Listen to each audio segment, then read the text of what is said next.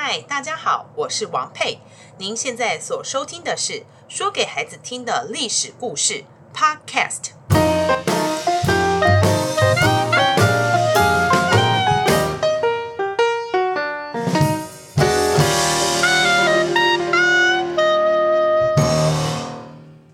大家好，我是王佩。上一集我们讲到阿汤哥商汤灭了夏朝最后一个残暴的君王夏桀之后。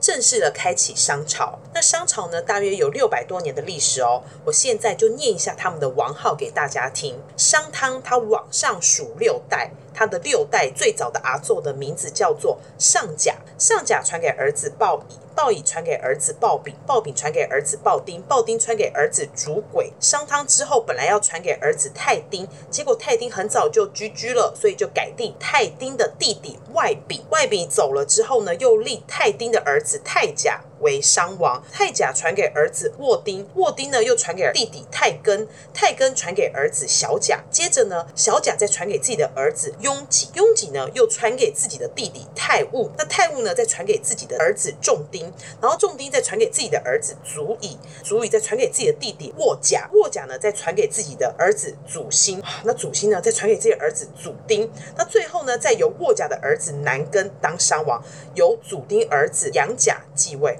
哦，我的天哪！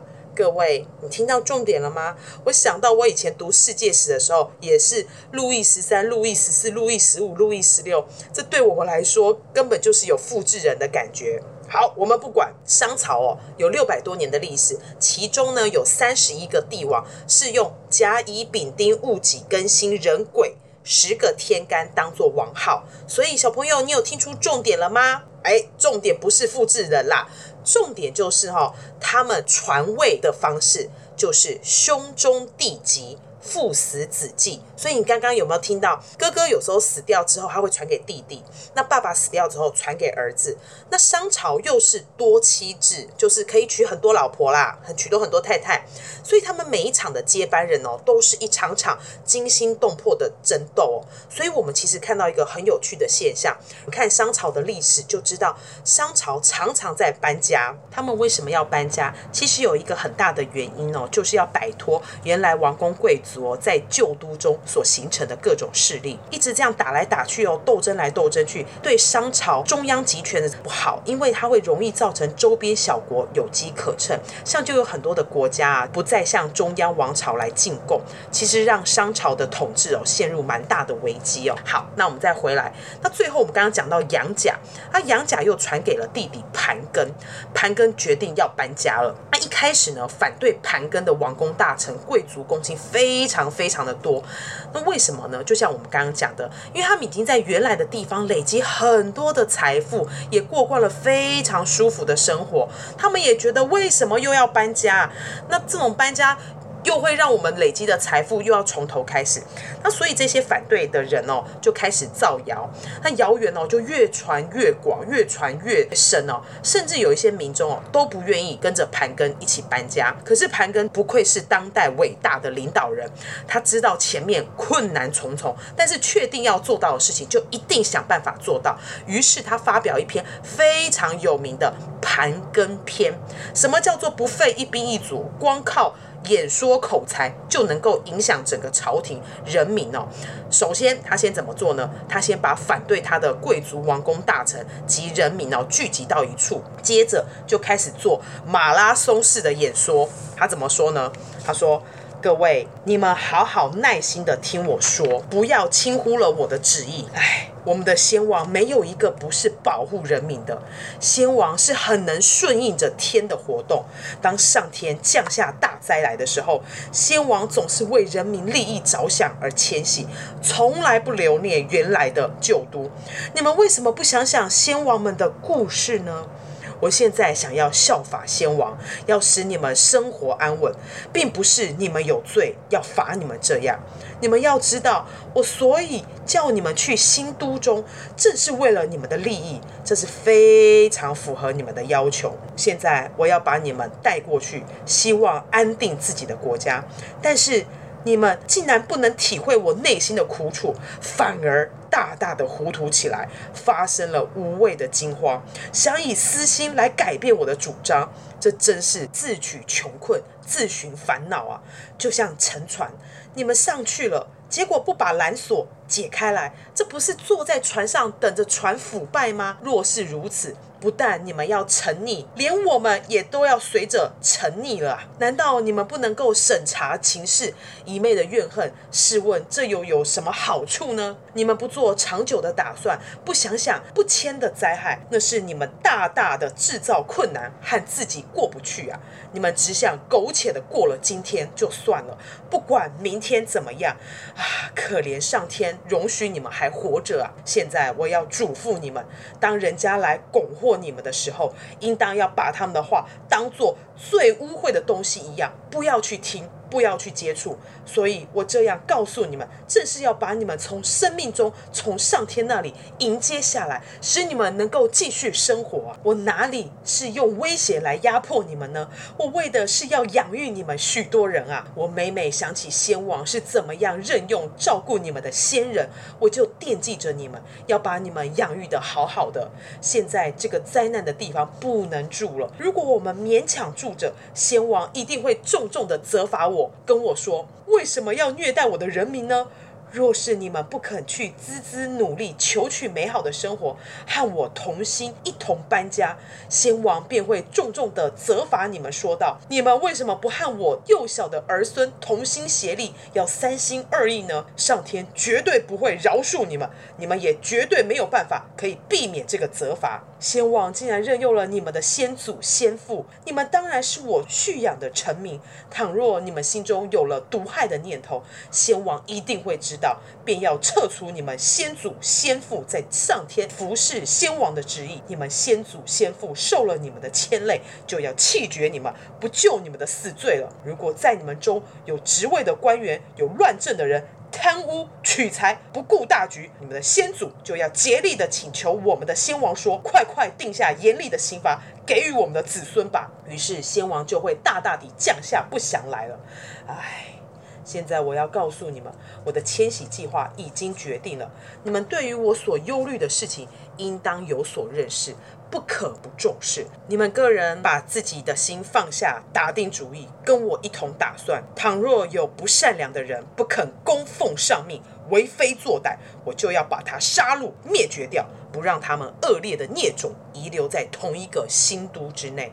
去吧。努力的去寻求美好的生活吧。现在我要把你们迁过去了，在那里希望永久建立好你们的家园。小朋友睡着了吗？赶快起来哦！盘庚呢，对于反对迁都的臣民告诫这篇训词来看哦，盘庚就是利用商代人们敬畏祖先、迷信鬼神的思想，所以他在这里面常常用上天啊、死去的先王，然后来威吓他的臣民。谁要是反对迁都，就是违背了上天的意志，一定会受到上天和先王们的责罚。经过盘庚连哄带骗的说服王公大臣迁都后，盘庚本来就有意思要简约，禁止奢侈浪费。哎，没想到跟着过来的王公大臣看到，哎呦，宫殿怎么住得这么简朴啊，根本无法接受，又开始散布谣言了。那这次呢，盘庚又借助上天举办一次隆重的祭祀，并用龟甲进行占卜。龟甲就是乌龟的壳哦，来进行占卜。接着很严肃地对着文武百官又做了一场马拉式的演说：你们不要贪图安乐享受，要勤奋的把上天那里得来的大命很好的建树起来。我现在掏出心肠跟你们说话，我心中不责怪你们，你们也不要再存以以前的怨怒，勾结在一起说我的坏话。在从前，先王要发扬前人的功业，迁到这个地方免除灾害，在我们的都城里面遵循着前人美好的成绩。今天人民遭受水患，流离之苦没有止境。你们问我为何要搬家？你们不知道，这就是上天要恢复我们的美德来到这一代，所以我急于敬奉上天的旨意来拯救大家，以获得永远定居的新场所。我不是不理会人们的意见，而是由于上天的神灵使我们得到好处，我是不敢违反占卜的。现在便发扬了这神规的吉事了。唉。各位宗族长老、军事长官及各阶官吏们，你们都要服从这个灵验的占卜啊！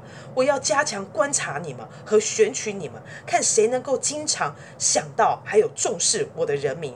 我不屑那种贪财贪货的行为，那种只会孜孜从事自己家业的行为，只会对那些养育人民和为人民谋安居有成绩才任用才敬重他。如今我已向你们说清楚了，对我的意志，不论同。意与否，你们都必须要服从。你们不把我的话好好的跟百姓宣读，这是你们自取其祸，以至于做出许多坏事来害了自己。你们既然会带头引导人民做坏事，那你们就要自己来承受这个痛苦，要后悔也来不及。你们看，这些小民还知道要听规劝。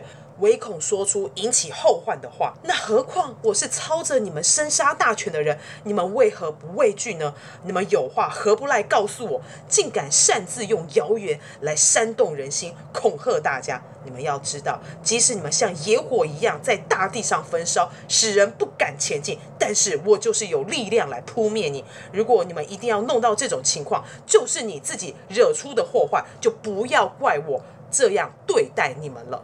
你们应该把我的话广为宣传告诫，从今天以至将来，各自要忠于你们的职务，整顿你们的阶位，说话要谨慎。如果不是这样，到时候责罚到你们身上，就不要后悔啊！呵呵。盘庚迁都这个地方叫做阴，所以我们常常称为盘庚迁阴哦。对于不安于世的王公贵族、百官、人民。